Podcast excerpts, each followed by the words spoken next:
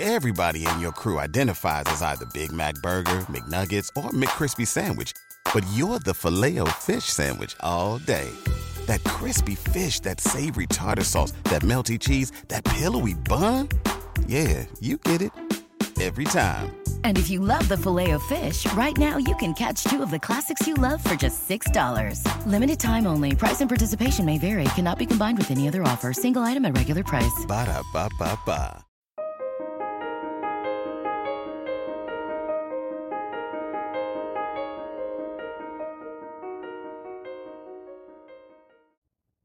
Queridos amigos, bienvenidos al curso de crecimiento espiritual según la Kabbalah. Hoy vamos a hablar de Yom Kippurim, el día del perdón.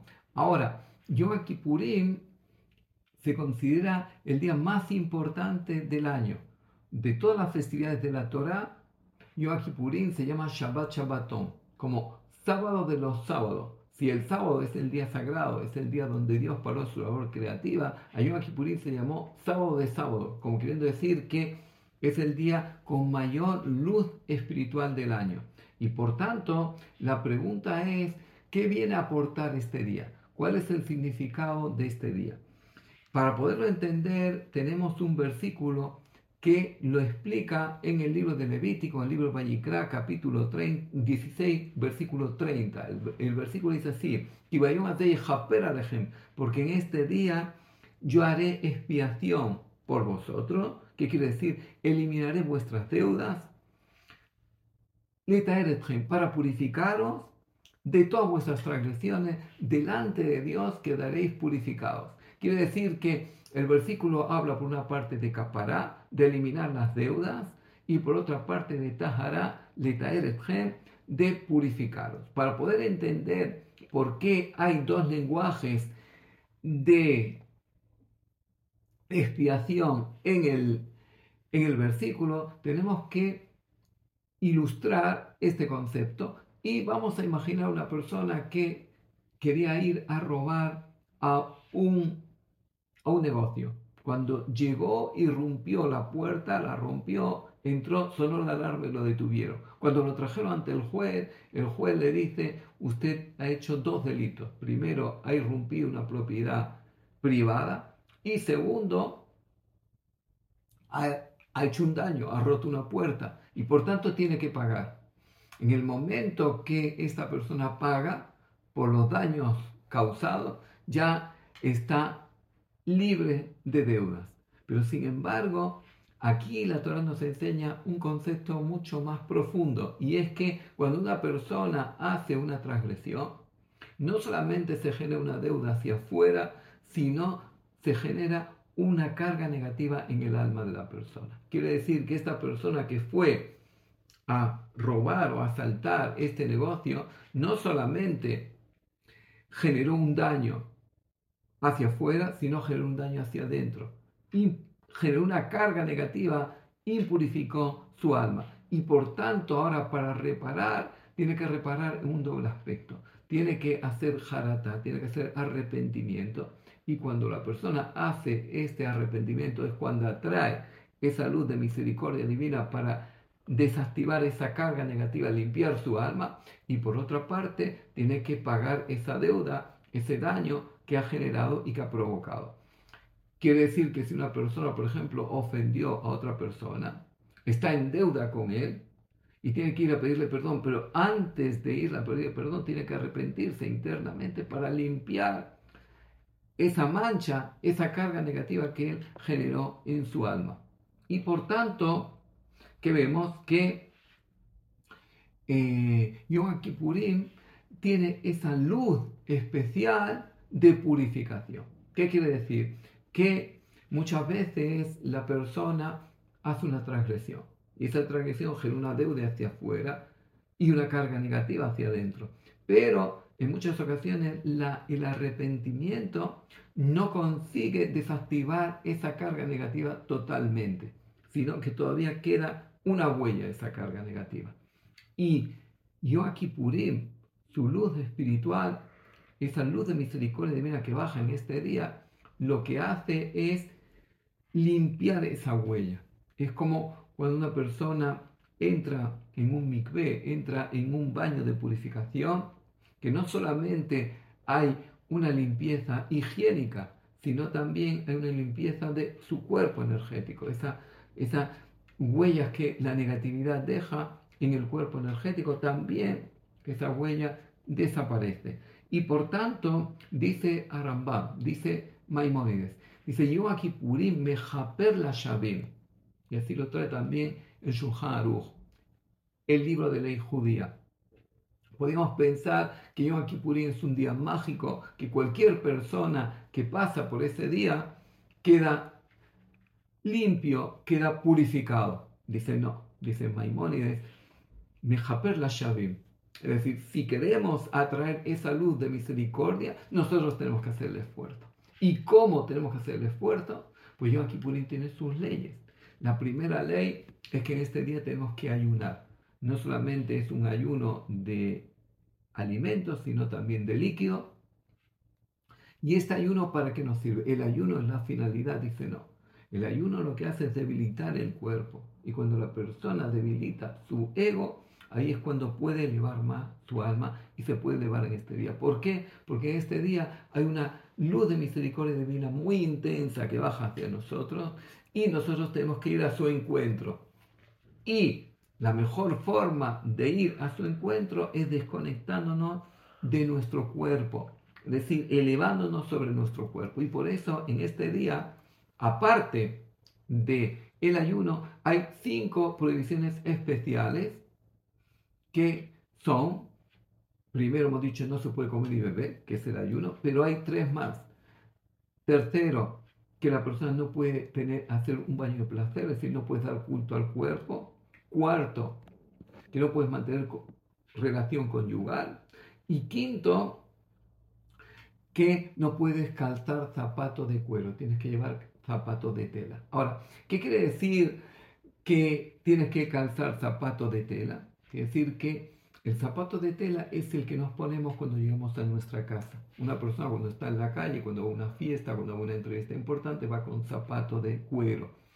Cuando va a una boda. Ahora, cuando vuelve a su casa se pone la zapatilla, aunque se deja su traje, pero se pone la zapatilla. Quiere decir que el zapato de tela es nuestra desconexión del mundo, de los quehaceres del mundo material. Y por eso en Yom Kippurim nosotros tenemos que desconectarnos del mundo material. ¿Para qué? Para poder ir al encuentro de esa luz de misericordia divina que viene hacia nosotros.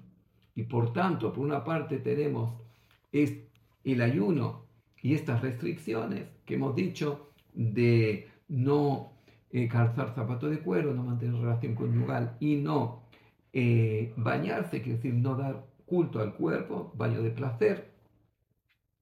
Y por otra parte están los trabajos creativos del sábado que tampoco los podemos realizar. Quiere decir que nos tenemos que desconectar de la transformación del mundo natural. Es decir, que es un día totalmente de recogimiento, es un día de introspección, de balance, de reflexión, donde la persona se reencuentra con su alma y es un día que le dedica su alma a limpiar, purificar su alma. Y por tanto, en este día tenemos esa capacidad de atraer esa luz de misericordia divina para limpiar esas huellas negativas. Y esa luz de misericordia divina solamente aparece un día al año.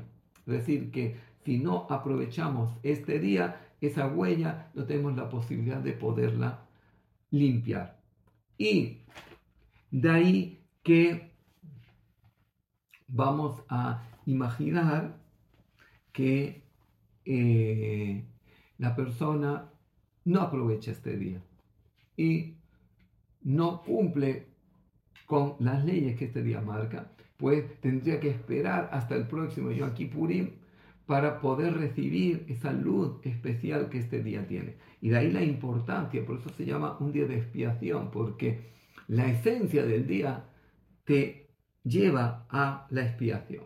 Ahora, por otra parte, en este día el Kohen Gadol, el sumo sacerdote que era el líder espiritual del pueblo de Israel, podía entrar en el Kodesh podía entrar en el Santo Santorum. El Santo Santorum era el lugar interno del tabernáculo, que luego fue el templo, donde, estaban, donde estaba el arca. En el arca estaban las tablas de la ley que Moisés había bajado, la segunda, las primeras que había roto y estaban los restos, y estaba también el libro de la Torah que Moisés antes de morir entregó a la tribu de Leví para depositarla en el arca. Y arriba del arca, entre los querubines, desde ahí irradiaba la presencia divina eh, al tabernáculo y la irradiaba hacia todo el entorno. Ahora, cuando el Cohen Gadol entraba en el Kodesh HaKodashim, entraba en el Santo Santorum, ¿cuál era el objetivo? El objetivo era poder pedir, pero para ello traía una ofrenda de incienso. ¿Qué quiere decir? Que él tomaba un recipiente de oro y lo llenaba de carbón ardiente, que lo tomaba del el altar externo, el altar de las ofrendas. Y por otro lado, tomaba en un recipiente incienso, del altar de incienso, y ponía sacaba de este incienso lo que metía la mano en el, el utensilio donde tenía el incienso y lo pasaba a una cuchara. Y por tanto entraba en el, en el Kodesh en el Santo Santoro, en la mano derecha llevaba el utensilio con los carbones ardientes y en la mano izquierda llevaba la cuchara con el incienso. Cuando entraba, se paraba frente al, al arca depositaba en el suelo el eh, recipiente con los, los eh, eh, carbones ardientes y ponía la cuchara en la boca.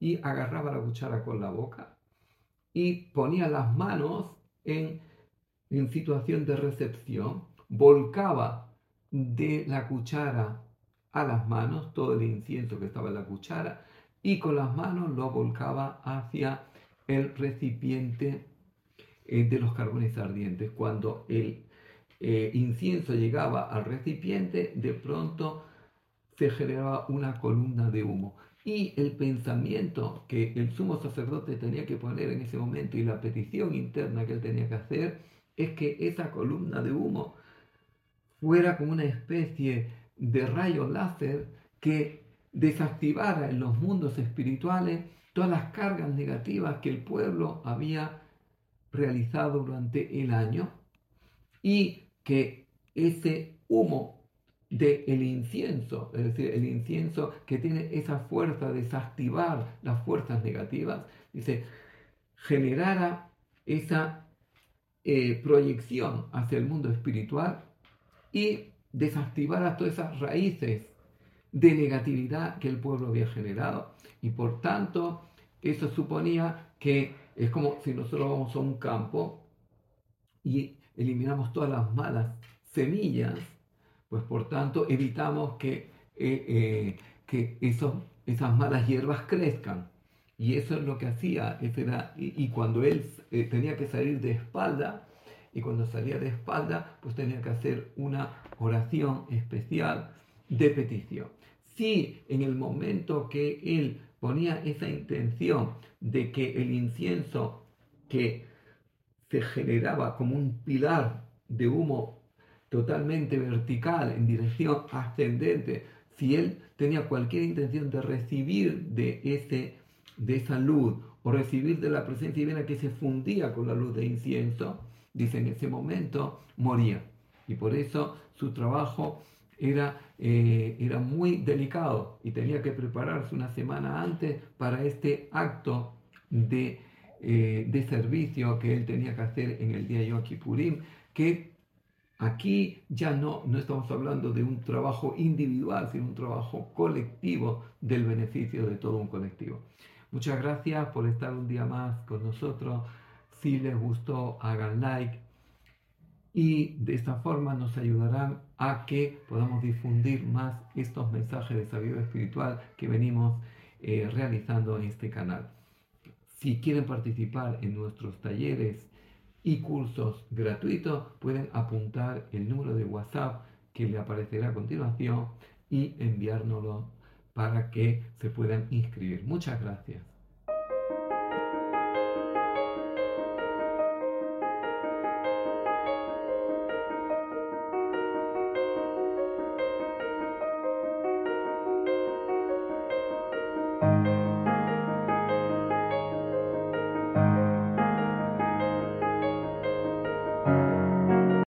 With the Lucky Land slots, you can get lucky just about anywhere.